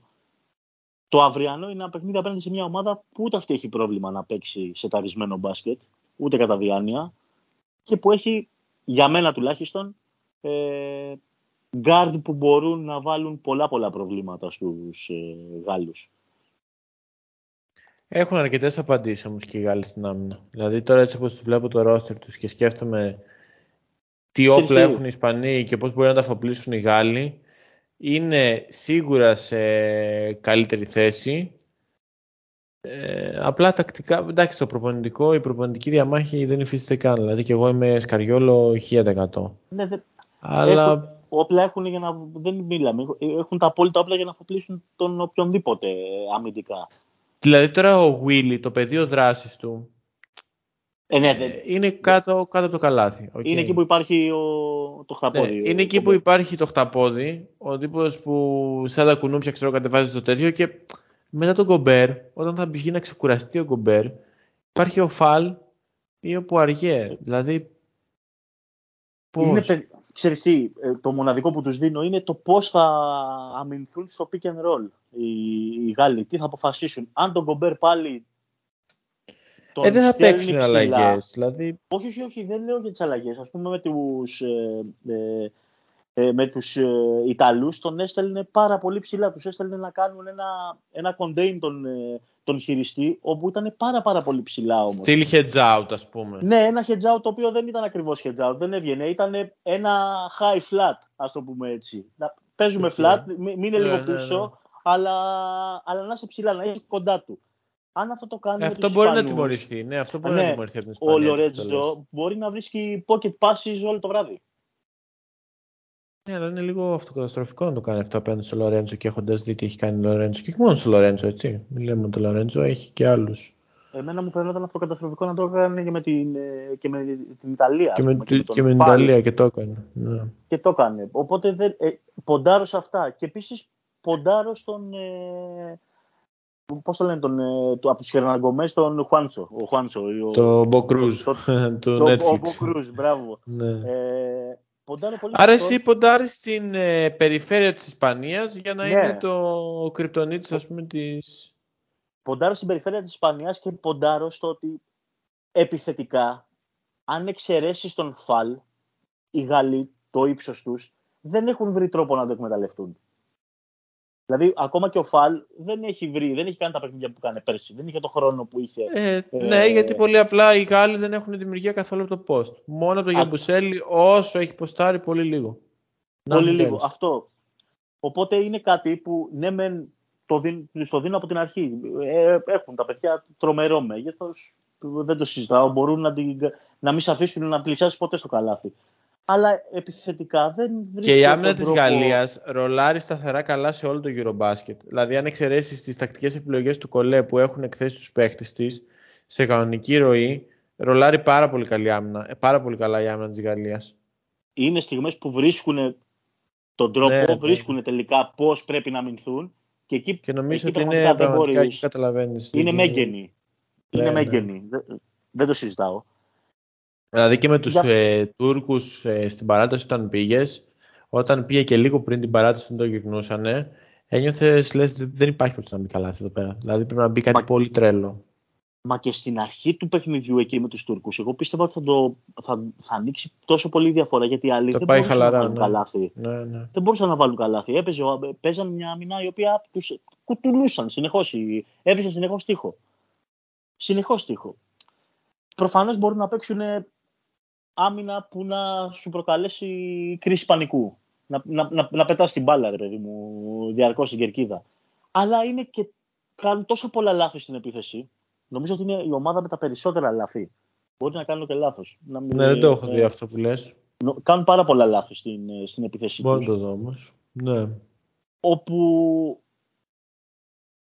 η Ισπανία μπορεί να τα τιμωρήσει αυτά, να βρει ανοιχτό γήπεδο και να ε, είναι ομάδα που δεν θα χαλαστεί ε, να τρέξει και λιγάκι. Δεν θα είναι η πρώτη της επιλογή, αλλά αν βρει τις ευκαιρίες θα τρέξει. Και θα τρέξει... Μέσα, μέσα από τα λάθη της Γαλλίας μπορεί να Ναι. τρέξει, αλλά δεν θα είναι αυτό ακριβώς. Δεν θα είναι ο κύριος προσανατολισμός στην επίθεση. Κοίτα, εγώ ακούω αυτό που λες, συμφωνώ σε αυτό που λες. Ε, σίγουρα ο, ο μόνος τρόπος να κερδίσει η Ισπανία είναι μέσα από την περιφέρειά της, δεν το συζητάμε αυτό το πράγμα. Πιστεύω την Ισπανία και εμένα με ρωτάς ποια ομάδα πιστεύεις ότι θα το πάρει. Θα σου πω Ισπανία στο σήμερα. Ε, από εκεί και πέρα όμως λες ότι άμα δοθούν οι σωστές οδηγίες στη Γαλλία, δεν ξέρω, μου φαίνεται ίσως το απλοποιώ, ίσως ε, π- προτρέχω, αλλά νομίζω ότι είναι πολύ πιο εύκολο η Γαλλία να χτυπήσει τα μελανά σημεία της Ισπανίας παρά το αντίστροφο. Αλλά, Είμαι- τακτικά, αλλά οι προπονητές τους έχουν τεράστια διαφορά. Δεν είμαι τόσο σίγουρος. Δηλαδή ακόμα και, και τα ατομικά ματσαρίσματα ε, να δούμε Ναι. Στην περιφέρειά τους αυτή τη στιγμή, κακά τα ψέματα, είναι Φουρνιέ Ερτέλ. Σε ό,τι Η ποσοστό Γαλλία έχει τα θέλει περισσότερα λάθη, σωστός. ο καθένας. Σε όπως- ό,τι ποσοστό και θέλει να τους δώσει αναλογία, η επίθεσή τους είναι σε μεγάλο βαθμό ε, ένα, το 60% 70% περνάει από τα χέρια ενός ή του άλλου. Υπάρχει, υπάρχουν αμυντικά εργαλεία από την απέναντι μεριά. Δηλαδή ο Λορίζο Μπράουν, που είναι ένας Ναι, καταπληκτικός παίκτης, είναι και ένας Είναι εξαιρετικός και εξαιρετικός αμυντικός στην αμυντικός. μπάλα. Υπάρχει ο Ρούντι που μπορεί να είναι 37, αλλά είναι ένα παιδί το οποίο Περσάρει πολύ καλά. αμυντικά πρεσάρει καλά και κυρίως μπορεί να καλύψει. Δίνει, είναι ένας αμυντικός ο οποίος μπορεί να δώσει βοήθειες σε, σε όλους. Υπάρχει Ο ο, Ντίαθ Ντίαθ, είναι ένας εξαιρετικός αμυντικός. ο οποίος ε, εννοείται αυτή είναι η δουλειά του, από εκεί ξεκινάει. Και δεν ξέρω τώρα από εκεί και πέρα οι, οι Γάλλοι αν μπορούν να αναδείξουν κάποιον έξτρα όπου με την μπάλα στα χέρια θα μπορέσει να δημιουργήσει κάτι παραπάνω. Ο Αλμπισί, οκ, εμένα είναι Εντάξει, απορία τώρα μου πώς ο είναι εκεί. Ναι. Ο Κόμπο δεν ξέρω αν είναι πνευματικά πλέον σε κατάσταση και σε φάση... Έχει ε, χαθεί νομίζω το τρένο για τον Οκόμπο για το φετινό Ναι. Eurobasket. Μακάρι όχι, αλλά φαίνεται ότι έχει χαθεί. Να, να του πεις τώρα του παιδιού αυτού όπως Αφού το δεν πρώτο μπόρεσε να βρεις στους ομίλους τον ρυθμό του, ήταν πολύ δύσκολο μετά να το βρεις στον νοκάουτ. Έλα μωρέ, με, με την Ιταλία τον έβαλε, ήταν 33 λεπτά, δεν είχε παίξει δευτερόλεπτο και τον έβαλε μέσα στο και του είπε έλα πάρ την μπάλα και, και κάνει ό,τι σε φωτίσει η Παναγία. Ε, τι, δεν είναι αυτό το πράγμα, δεν είναι αυτοδιαχείριση. Δεν νομίζω. Οπότε δεν ξέρω πόσο, κακά τα ψέματα και σε τέτοια μεγάλα μάτς την μπάλα Κομβι- Ναι. πάντα δίνω πλεονέκτημα σε αυτούς που θα έχουν την μπάλα στα χέρια. Ποιον εμπιστεύεσαι περισσότερο με την μπάλα στα χέρια, τον Λορέτζο ε, ή τον ε, Ερτέλ; Αυτή είναι η... Σωστή λογική. Ότι δεν, αν, το, αν μείνουν κοντά οι Ισπανοί σε όλα τα παιχνίδια τους ε, και με τους Λιθουανούς που ήταν, out- ε, ήταν ε, outsider και με τους Γερμανούς που επίσης ήταν outsider ε, προσπαθούσαν τα μάτια να είναι κοντά μέχρι ένα σημείο, να, να μην τους ξεφύγουν οι αντίπαλοι. Και μετά χτυπούσαν. Δεν ξέρω αν οι Γάλλοι θα μπορέσουν να διαχειριστούν μια τέτοια κατάσταση. Να μένει η Ισπανία να είναι εκεί κοντά στους 2-3 πόντους πίσω ή 2-3 πόντους μπροστά και να καταφέρουν οι, οι Γάλλοι να το διαχειριστούν στο κλείσιμο. Θα χρειαστεί κακά τα ψέματα. Ας πούμε, αν παίξει ζώνη... Κομβικό ο- ρόλο νομίζω ότι θα παίξει το σε τι βραδιά θα βρεθεί ο Γιαμπουσέλ επιθετική αύριο για τη Γαλλία.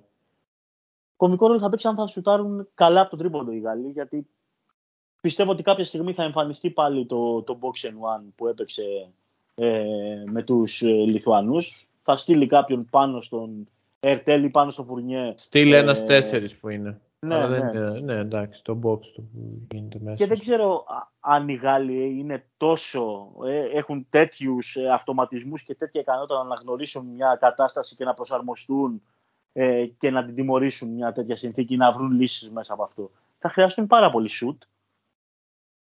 Δεν σουτάρουν σταθερά καλά, ενώ τουλάχιστον έτσι όπως το- δεν έχω ποσοστά, αλλά αυ- από τα παιχνίδια τους δεν είναι ότι γεννάνε εύκολα καλά σουτ. Θα βρει κάποια σουτ μετά από pull-up, μετά από τρίπλα ο Ερτέλ, τα ίδια ο Φουρνιέ για τον ε, Λουβαρού, Λουβαβού. Ε, δεν έχουν βγάλει, δεν έχουν δουλέψει για να εκτελέσει αυτός, να, δου- να corner threes ας πούμε, ε, Ναι. που πέρσι στην Ολυμπιάδα έκα- έκανε διαφορά με αυτά.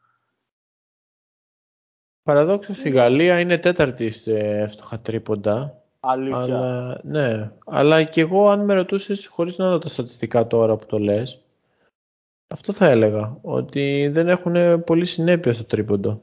Σίγουρα έχουν Ναι. παίκτες που μπορούν να σουτάρουν αλλά ναι. Τέλος Μπράβο. πάντων, ε, συμπερασματικά αυτό που έχουμε να πούμε είναι ότι είναι ένα μάτσο το οποίο θα κρυθεί αρκετά στην τακτική και στο τι μέρα θα βρεθούν οι παίχτες. Θα μου πεις, οκ, δεν ανακάλυψες κάτι, Captain Obvious είναι αυτό. Αλλά εγώ δίνω ένα πλεονέκτημα στην Ισπανία μόνο και μόνο λόγω του Σκαριόλο και επειδή είναι μια ομάδα που έχει εμφανίσει πολύ πιο καλό μπασκετικό πρόσωπο από τη Γαλλία. Είναι πιο ομάδα από τη Γαλλία. Ναι. Είναι πιο και ομάδα νομίζω από τη ότι το Γαλλία έχουν σίγουρα. πιστέψει πλέον οι Ναι, ναι, Ισπανοί. ναι. Ενώ Ίσως έχουν πάντα το πιστέψει- πίστευαν και δεν το πιστεύαμε εμείς εν τέλει. Ναι, όχι. Ε, εννοώ πλέον ότι μπαίνουν με το μυαλό ότι ξέρεις κάτι, εμείς είμαστε υπερεπιτυχημένοι, δεν το Ναι. συζητάω. Αλλά οκ. Πάμε να δεν τελειώσουμε. έχουν- ναι. Ναι. Δεν αντιμετωπίζουμε κάποιο μεγαθήριο. Εντάξει, μπορεί να μπουν αύριο οι Γάλλοι και να τους ισοπεδώσουν. Υπάρχει αυτό το ενδεχόμενο. Δύσκολο Ε, πολύ, δεν μου ναι. βγαίνει κάπως, αλλά παίζει, ναι. Παίζει, παίζει.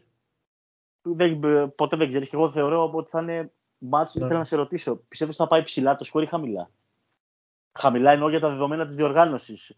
Ε, Ε, θα κοιμανθεί σίγουρα πιο χαμηλά από ό,τι μας έχει συνηθίσει ο μεσός της διοργάνωσης, πιστεύω. Κοίταξε τα παιχνίδια η- με τη, και με την Τουρκία και με την. Ε, ε, με ποιον άλλο πήγε η παράταση; Και, και με, Με τους την Ιταλούς. Ιταλία. Ναι. Με την Ιταλία. Στην κανονική διάρκεια ήταν 77-77, κάτι τέτοιο ήταν τα, τα γαλλικά παιχνίδια. Ναι, εκεί πέρα πιστεύω ότι θα κυμανθεί πάλι. Ναι, κάπου εκεί, κάπου εκεί στους 80 πόντους. Ε, πιστεύω και εγώ ότι θα πάει. Και οι δύο προπονητές νομίζω ότι κάπου εκεί θέλουν να πάει το, το πράγμα. Οκ. Οπότε κάπου εδώ κλείνουμε με το κομμάτι Ισπανία-Γαλλία. Περιμένουμε να δούμε τον τελικό πλέον. Και πάμε ένα μικρό σχόλιο, όσο μπορεί να είναι μικρό αυτό, του ενός τετάρτου Max ε, για, την, για την Εθνική Ελλάδος. Το, το τι έφτεξε. Ξεκίνα το. Είναι, ναι, εντάξει. Είναι μια συζήτηση προφανώς που μπορεί να κρατήσει από μία ώρα μέχρι πέντε μέρες. Θέλει άλλο podcast. Αλλά, ναι, θέλει άλλο podcast σίγουρα. Απλά έχουμε αναλωθεί πάρα πολύ με το Eurobasket και δεν νομίζω ε, τα επόμενα θα είναι άρθρα για το Eurobasket σαν ας πούμε ένα conclusion. Δεν ξέρω αν θα ξανακάνω podcast για το Eurobasket. Αυτό που έχω να πω είναι ότι η Εθνική για άλλο ένα Eurobasket αποτυγχάνει τον ε, στόχο της που δεν ήταν άλλος από το μετάλλιο. Δεν θα μιλήσω για πρωτιές, δεν θα μιλήσω για τίποτα. Δεν ήταν άλλος από το μετάλλιο. Μία εθνική όπου για άλλη μια φορά ξεκινάει στους ομίλους πολύ καλά και εμφανίζεται η φάση, από τις φάσεις των 16 περάσαμε με την Τσεχία πολύ πιο δύσκολα από ό,τι έδειξε η τελική, το, το τελικό σκορ στον πίνακα και αποκλείεται ή μάλλον τρώει γερό χαστούκι από τη Γερμανία και νομίζω ότι το πιο άσχημο ήταν ότι η Ελλάδα δεν είχε ποτέ plan A, ούτε plan B, ούτε plan C για τη Γερμανία. Εκτιμώ ότι υποτιμήσανε τους Γερμανούς, μια ομάδα που ήταν πολύ καλή. Το εμφάνισε σε όλη τη διάρκεια του τουρνουά. Είχε πολύ καλό ρόστερ όπως είπαμε και πριν και μια Ελλάδα που είχε είχε μειονεκτήματα, όχι τόσο πολύ, δεν, δεν, δεν θα το παίξω τόσο έτσι εξυπνάκιας ή εκ του ασφαλούς να πω ότι είχαμε πάρα πολλά κενά τα οποία δεν είδαμε. Νομίζω ότι στη φάση των ομίλων με την Κροατία και με την Ουκρανία κάπως προβλημάτισαν κάποια στοιχεία που εμφάνισε η Ελλάδα αλλά για άλλη μια χρονιά αποτύχαμε. Αποτύχαμε και τακτικά ο Χέρμπερτ νομίζω ότι μας πήρε φαλάκι. Το τι φταίει τώρα τακτικά ανάβα και εσύ θα πεις μία άποψη. Εγώ θα πω ότι συνεχίζουν να πηγαίνουν πολλά πράγματα λάθος στην οτροπία που κινείται η Ελληνική Ομοσπονδία για κατά επέκταση του ελληνικού μπάσκετ. Αυτό που θα κοιτάξουμε ε, το μοντέλο της Ισπανίας θα έπρεπε να ήταν ε, το υπόδειγμα για εμάς γιατί μιλάμε για μια χώρα που έχει ένα το κορυφαίο πρωτάθλημα όλα αυτά τα χρόνια στην Ευρώπη και να δούμε τι πηγαίνει λάθος στο δικό μας πρωτάθλημα, τι πηγαίνει λάθος σε μικρότερα κλιμάκια σε εθνικές και η γενικότερη νοοτροπία του πάμε για μετάλλιο κάθε χρόνο, έχουμε πολύ ψηλές προσδοκίες, δεν θα πούμε ποτέ ότι ο αντίπαλος ήταν καλύτερος από εμάς παρά μόνο εμείς αποτύχαμε και κάθε χρόνο εμφανιζόμαστε στο ίδιο έργο θεατές. Νάβα, πες τη δικιά σου άποψη είσαι επικραμμένο, όλοι είμαστε επικραμμένοι, αλλά είσαι και λίγο σκληρός, Ρεσί. Είσαι λίγο σκληρός. Για πες. Είναι πραγματική αποτυχία. Καταλαβαίνω ότι η ίδια η ομάδα γέννησε προσμονή, πίστη και ελπίδα για κάτι καλό, αλλά... Αποτυχία δεν το λέω, ναι, συγγνώμη, ε, sorry που σε διακόπτω. Αποτυχία δεν είναι ε, από την άποψη ότι παίζαμε με τη Γερμανία και χάσαμε από μια όντως καλύτερη ομάδα, κατ' εμέ. Ήταν όντως καλύτερη ομάδα από μένα ή από, από την Ελλάδα Γερμανία. Ε, ναι, Αλλά νομίζω ότι σε όποιον έλεγες ότι στις 8 θα αποκλειστείς από τη Γερμανία, ίσως είμαι επηρεασμένος από την περιρρέουσα ατμόσφαιρα. Ίσως περίμενα παραπάνω από το Γιάννη, όχι ότι δεν έκανε φοβερό τουρνουά. Φοβερός ήταν αλλά μάλλον μου γέννησε περισσότερες ελπίδες το όλο concept το φετινό. Να είμαστε λίγο πραγματιστές. Εγώ λέω, ε, εμένα με πόνεσε όχι η ήττα, ε, με πόνεσε η εικόνα. Το, το τα παρατάω, ρε παιδί μου, γιατί φάνηκε μετά ότι εγκατέλειψε. Από την τρίτη περίοδο, από την τρίτη περίοδο. Από την τρίτη περίοδο είχε παρατηθεί. Ναι. Ε, εμένα αυτό με, ε, με χάλασε, με στεναχώρησε. Ε, αλλά από εκεί και πέρα, νομίζω ότι τη φετινή μη επιτυχία, θα το πω έτσι λίγο να είμαι politically correct, γιατί πραγματικά δεν το θεωρώ τόσο αποτυχία όσο ε, φαίνεται, ή όσο νιώθουμε, νομίζω ότι πρέπει να την κοιτάξουμε στα προηγούμενα χρόνια. Πίσω, πίσω, πίσω. Δεν μπορώ να, ε, να επιρρύψω καμία ευθύνη ούτε στον Ιτούδη, ούτε στα παιδιά που συμμετείχαν. Σίγουρα. Η δουλειά, η δουλειά της Εθνικής της Ομοσπονδίας, εφόσον ξέρει ότι έχει στα χέρια της, έχει την τύχη να της έχει κάτσει να έχει τον πιο κυριαρχικό παίχτη στον κόσμο αυτή τη στιγμή. Γιατί αν δεν συμφωνήσουν κάποιοι ότι είναι ο καλύτερος παίχτη στον κόσμο, Είναι μέσα στους τρει καλύτερους. Αυτό τώρα δεν είναι, είναι σίγουρα ο πιο κυριαρχικός. Δεν υπάρχει. Ο, ο, ο τύπος κάνει bullying. Δηλαδή το, μόνο και μόνο ότι, ότι κάθε άμυνα σκέφτεται ότι πρέπει να ρίχνει τέσσερα άτομα πάνω του για να το σταματήσει. Αυτό λέγεται. Και ότι κάθε άμυνα προσπαθεί να τον αποφύγει, κάθε επίθεση να τον αποφύγει γιατί ξέρει ότι θα πονέσει. Ε, είναι ένα δείγμα μεγαλείου και κυριαρχίας. Το ότι αυτή η Ομοσπονδία όλα τα προηγούμενα χρόνια με νοοτροπίες του στυλ έχουμε παίχτη να τον κάνουμε τον προπονητή.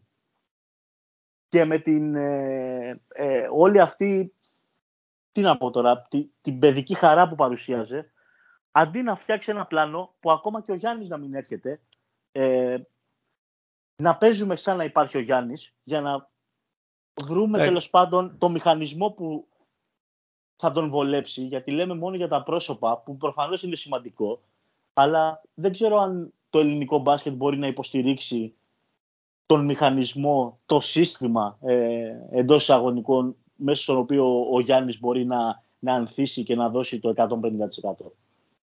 Δεν, δεν θεωρώ ότι, είναι και αντικειμενικά εύκολο. Όχι, αντικειμενικά εύκολο δεν είναι, αλλά γίνεται ακόμα δυσκολότερο εάν δεν κάνεις κάτι γι' αυτό. Δηλαδή, λέμε τώρα για την Ομοσπονδία και για το σύστημα μπάσκετ. Κακά τα ψέματα, παιδιά. Ε, τις, τους παίχτες τους διαχειρίζονται οι σύλλογοι. Ναι, ναι. Ειλικρινά, ποιο σύλλογος στην Ελλάδα παίζει αυτή τη στιγμή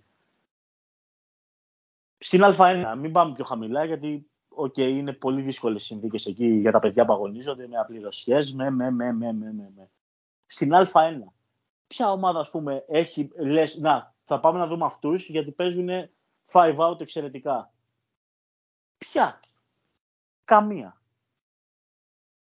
λέμε και μας έχουν κολλήσει και, και εγώ το έχω πει πολλές φορές ότι δεν γεννάμε σουτέρ. Δεν γεννάμε σουτέρ. Να κάνω εγώ λίγο διαφορετικά την ερώτηση. Παράγει το μπάσκετ μας σε όλα τα επίπεδα, όχι μόνο, ας αφήσουμε την εθνική, που είναι και μια ομάδα η οποία χτίζεται και σε ένα μήνα πρέπει να προετοιμαστεί, να, ε, να βρει χημεία, να βρει σχήματα, ε, να είναι έτοιμη και να δώσει και μια διοργάνωση. Και να πετύχει κιόλας. Ναι. Σε ποια ομάδα στο επίπεδο το ελληνικό γενικά υπάρχει αυτό που λέμε εύκολο σουτ. Ενώ όχι να μπει, να δημιουργηθεί το εύκολο σουτ.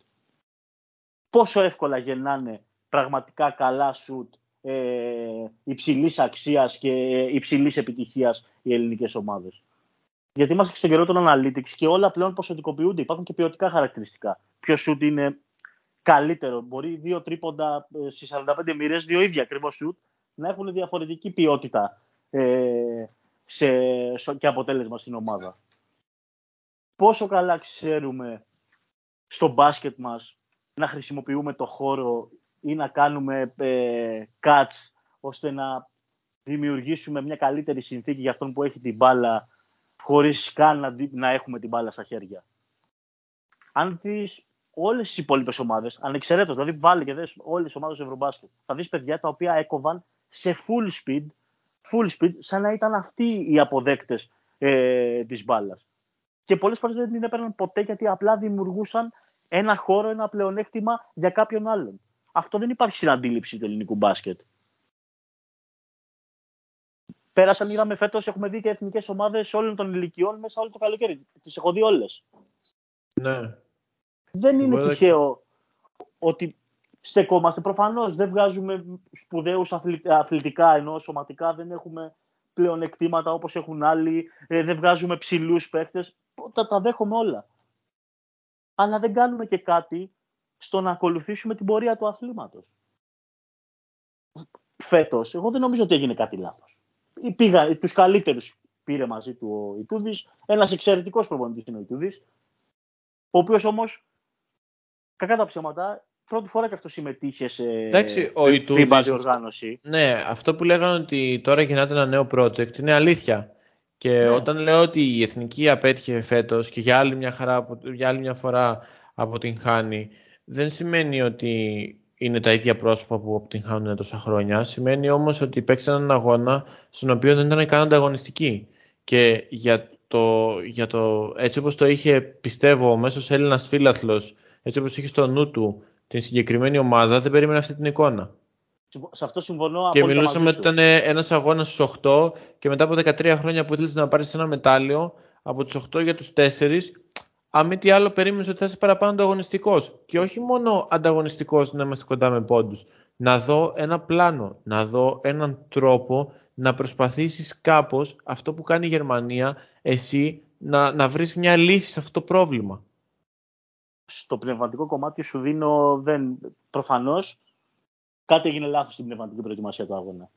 Τώρα, όσο, αυτά, όσο για αυτά που είπες, είναι δομικά προβλήματα τα οποία έχουν ρίζες εδώ και πάρα πολλά χρόνια. Εσύ, ξέρεις τι όμως, είναι τα δομικά προβλήματα που επηρεάζουν την τακτική. Δηλαδή, εγώ καταλαβαίνω τι λες. Μπορούμε να πούμε πολλά πράγματα για την αμυντική προσέγγιση, όπου και εγώ συμφωνώ ότι έγινε κάτι λάθος στην αμυντική προσέγγιση του και είναι, αγώνα όλου. Και είναι τόσο απογοητευτικό, γιατί μιλάμε για την άμυνα που άμα λες ελληνικό μπάσκετ, Μπράβο. άμυνα. Μπράβο. Μπράβο. Και χάνεις από αυτόν τον τρόπο. Με αυτόν τον τρόπο. Επειδή δεν είχες παραμικρή, την, την παραμικρή προσαρμογή πάνω σε αυτό το πρόβλημα τίποτα, που ήταν αμυντικό. Τίποτα. τίποτα. Είναι, δεν ξέραμε τι παίζαμε στην άμυνα. Είναι αλήθεια αυτό. Όχι ότι ξέραμε στην επίθεση, αλλά μη τι άλλο στην άμυνα, εγώ είδα μια εθνική φέτος που είχε πολύ καλές αλληλοκαλύψεις, είχε πολύ καλύτερες περιστροφές από κάθε άλλη χρονιά. Δηλαδή ήταν πράγματα που ανεβάσαν τον πύχη από μόνα τους, μόνο και μόνο επειδή τα είδαμε μέσα στο παρκέ. Εσύ ξέρεις κάτι, να, τώρα που το έθεσε. Αυτό που λες ότι υπήρχαν αλληλοκαλύψεις, υπήρχαν βοήθειες, υπήρχε άμυνα στο χώρο, χέρια στα παιχνίδια της διοργάνωσης και με την Τσεχία και με την ε, Γερμανία, αλλά και στα παιχνίδια με τους ε, Κροάτες και τους Ιταλούς. Ήταν τελείως διαφορετική αμυντική προσέγγιση από αυτή που είχαμε δει στο Ακρόπολης, ε, στο παιχνίδι με τη Σερβία. Ήταν άλλη προσέγγιση, τελείως, πολλές αλλαγές. Στη Σερβία σίγουρα, στην, ε, στο παιχνίδι με τη Γερμανία δεν υπήρχε η παραμικρή αλληλοκάλυψη, αλλά με την Κροατία, γιατί το θυμάμαι, όπως και με την Ουκρανία, τα πράγματα ήταν πολύ καλύτερα. Εσύ όμως, εμένα με προβλημάτισε, όχι σε τακτικό επίπεδο το λέω, ότι είδα παραπάνω αλλαγές από ό,τι περίμενα να χρησιμοποιήσει ο, ο coach του Σου μιλάω ειλικρινά, δηλαδή αυτή η εμμονή με τις αλλαγές είναι το μοναδικό πράγμα που, ok, okay, δεν είμαι σε θέση να τον κριτικάρω τον άνθρωπο, αλλά αν μπορούσα να τον είχα face to face, θα του έλεγα, ρε coach, γιατί αλλαγές; Γιατί αλλαγές παντού, άμεσα μετά από, από το πρώτο screen, γιατί ο Γιάννης τόσες πολλές φορές να αμυνθεί στην περιφέρεια; Δηλαδή... Και το έκανε και με τη Γερμανία στην τρίτη, αρχές τρίτης περίοδου, τέλη τρίτης περίοδου που εκεί πέρα μας πήγε αλλού για, ποιο, για ποιο λόγο, για ποιο λόγο τόσο πολύ; Περίμενα κάτι τελείως διαφορετικό. Και το, ξέρετε, σοκαρίστηκα όταν το είδα και με τον Παπαγιάννη μέσα. Δεν είναι δηλαδή ότι, ok, okay, είναι ο Γιάννης τώρα που έχει το ρόλο του ψηλού μας, άντε να πω Εντάξει, ο Παπαγιάννης και εμένα προβλημάτισε γιατί ο okay, προερχόταν από τραυματισμό. Όχι ότι στα καλά του Παπαγιάννης αλλαγές δεν ήταν καλός. ρε φίλε. Γιατί έχει βελτιωθεί δεν... πολύ κινησιολογικά και όλα αυτά. Εσύ, ξέρεις, αλλά, ναι. ξέρεις, ξέρεις ποιο είναι το θέμα μου. Έχει βελτιωθεί κινησιολογικά, δεν το συζητάω. Δεν το συζητάω. Έχει βελτιωθεί, ναι. Αλλά τώρα εδώ καλούταν να μαρκάρει το Σρέντερ. Ο Σρέντερ yeah. Είναι ναι, ναι. μία ταχύτητα, μία μισή πάνω από, το, τα καλύτερα, από τα κορυφαία ευρωπαϊκά γκαρντ. Στην Ευρώπη, ναι, ναι, ναι. Από την Ελλάδα ήταν τρεις, δηλαδή φαινόταν. Ναι, δηλαδή ούτε η διαφορά ήταν τόσο εξωφρενική. Δεν, δεν τον βλέπανε, πραγματικά δεν τον βλέπανε. Και η βοήθεια που θα ερχόταν πάλι θα ήταν πολλές ταχύτητες πίσω. Δεν, δεν μπορούσε. Δεν, δεν υπήρχε καταρχήν πρόβλεψη για το τι κάνουμε με το Σρέντερ. Δεν, Εντάξει, εγώ εκνευρίστηκα και το, και το λέω ότι δεν γίνεται ρε φίλε να σου κολλάει τρία συνεχόμενα τρίποντα Obst που έχουν βγει από ένα stagger. Μα αυτό Βγαίνει από ένα stagger. Αυτό ήταν το τραγικό στην άμυνα. Ok. Okay. Ο άνθρωπος προφανώς πήγε κάλεσε time out και είπε κάτι, αλλά δεν γίνεται να τα τρως έτσι. Τα τρίποντα που φάγαμε ήταν ακριβώς με τον ίδιο τρόπο, απλά με διαφορετικούς παίχτες. Και ο Όψτ κυριάρχησε λίγο παραπάνω στα τρίποντα. Αλλά και, από το Βάγνερ φάγαμε ίδιο είδος τριπώντου. Εντάξει, βέβαια είδαμε και. Έπαιρνε ένα screen, γινόταν η αλλαγή και περίμενε να πέσουμε. Άλλο αυτό, δύναμε αλλαγή και μάρκαρε ο, ο ψηλός που έβγαινε στην περιφέρεια, μάρκαρε 1,5 μέτρο μακριά τον παίχτη. Λες και δεν είχαμε φάει ήδη 30 τρίποντα. Λέω, ο Βάγνερ είναι 2-6, ξέρω εγώ πώς είναι το παιδί. Θα σουτάρει από πάνω σου. Δεν είναι ότι ναι, ναι. μαρκάρεις έναν 1,80, θα του απλώσεις το χέρι και θα του κόψεις το οπτικό πεδίο. Ο άλλος είναι 2-6. Δεν του δημιουργείς πρόβλημα. Θα πατήσεις Και θα έχει βγει. και η μηχανική του σούτ είναι από ψηλά, όπως και αυτό και Είναι του από Obst. ψηλά. Και Ακριβώς. αυτό και του Obst. Εντάξει, ναι, οκ. Ε, εντάξει. Ό,τι έγινε, έγινε. Νομίζω ότι θα κλείσουμε λέγοντας δύο-τρεις προτάσεις με το πώς θα μπορούσε να βελτιωθεί αυτό το πράγμα. Και από εκεί και νομίζω- πέρα... Εγώ μόνο το, μονα- νομίζω πως θα βελτιωθεί. Είμαι σχεδόν σίγουρος ότι εάν αυτή δεν ήταν η πρώτη διοργάνωση που αυτό το σύνολο κατέβαινε μαζί, και εννοώ σύνολο όλους, ε, ε, οι Τούδης, ε, Τριαντάφυλλος, Βοηθούς από τους τους- πάντες. Ναι, ναι, ναι. Όλοι, όλοι, όλη αυτή η ομάδα, αν δεν ήταν το πρώτο της ε, διεθνές τουρνουά που κατεβαίνει έτσι και είχε ακόμα ένα στην πλάτη της, πιστεύω, δεν ξέρω αν θα είχε περάσει τη Γερμανία, σίγουρα θα ήταν πιο έτοιμη να αντιμετωπίσει τις δυσκολίες που της έβαλε η Γερμανία. Γι' αυτό είμαι, αν πρώτα ο Θεός καταφέρουμε ε, και περάσουμε στο, ε, στο μουντομπάσκετ στις, ε, στην Ασία, ε, αν ο Γιάννης μπορεί, είναι υγιής και έχει διάθεση το να αφήσουν όλα αυτά να κατέβει και κατεβάσουμε ακριβώς την ίδια ομάδα, πιστεύω ότι θα έχουμε καλύτερη τύχη. Πάμε δηλαδή Νομίζω. άλλο ένα καλοκαίρι με τον Νάβα για το μετάλλιο που λένε. Έτσι, έτσι. Ανανεώνει έτσι, το έτσι. ραντεβού της Εθνικής ε, για του χρόνου το καλοκαίρι. Ε, πιστεύω και εγώ ότι θα περάσουμε αρχικά για τα προκριματικά του με τον μπάσκετ και ελπίζω σίγουρα γιατί θέλω να δω την Εθνική στο με τον μπάσκετ και από εκεί και πέρα συμμερίζομαι την ε, λογική σου ότι είναι μια ομάδα που έχει ακόμα πολλά για να χτιστεί γιατί όντως είναι μια νέα ομάδα απλά θα ήθελα λίγο διαφορετική πλεύση στην οτροπία στην οτροπία με το ποιοι είμαστε και το ο κλασικός μύθος ελληνικό μπάσκετ και Αυτό μου αρέσει. Τώρα, κλείστο. Ε, αυτό θέλω. Δεν λέω τίποτα άλλο. Θέλω να κλείσεις έτσι. Το, ε, είναι το ιδανικό. Οκ, Αυτό πες. οκ. Ήρθε η ώρα της Αυτός. απομυθοποίησης. ε. Μπράβο, ρε φίλε. Πες τα, ρε φίλε. Πες τα. Οκ, νομίζω ότι το podcast έχει ξεφύγει ήδη αρκετά. Εγώ να σε ευχαριστήσω, Νάβα, για άλλη μια φορά που πήρες μέρος σε αυτό το podcast.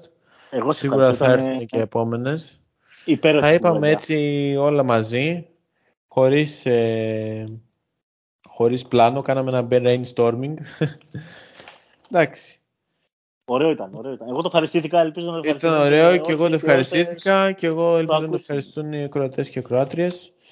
Σας ευχαριστώ πάρα πολύ. Αυτό ήταν το 11ο επεισόδιο του Europe Swiss Podcast και σηματοδοτεί και το τέλος του Eurobasket καθότι την Κυριακή αύριο 18 του μήνα θα δούμε τον τελικό μεταξύ Ισπανίας και Γαλλίας. Ελπίζω να τον ευχαριστηθείτε και ανανεώνουμε, ανανεώνουμε το ραντεβού μας για, την, ε, για το επόμενο podcast. Καλή συνέχεια και σας ευχαριστώ πολύ που καθίσατε παρέα μας μέχρι αυτή τη στιγμή. Γεια σας. Γεια σας. Γεια σας. Οπα.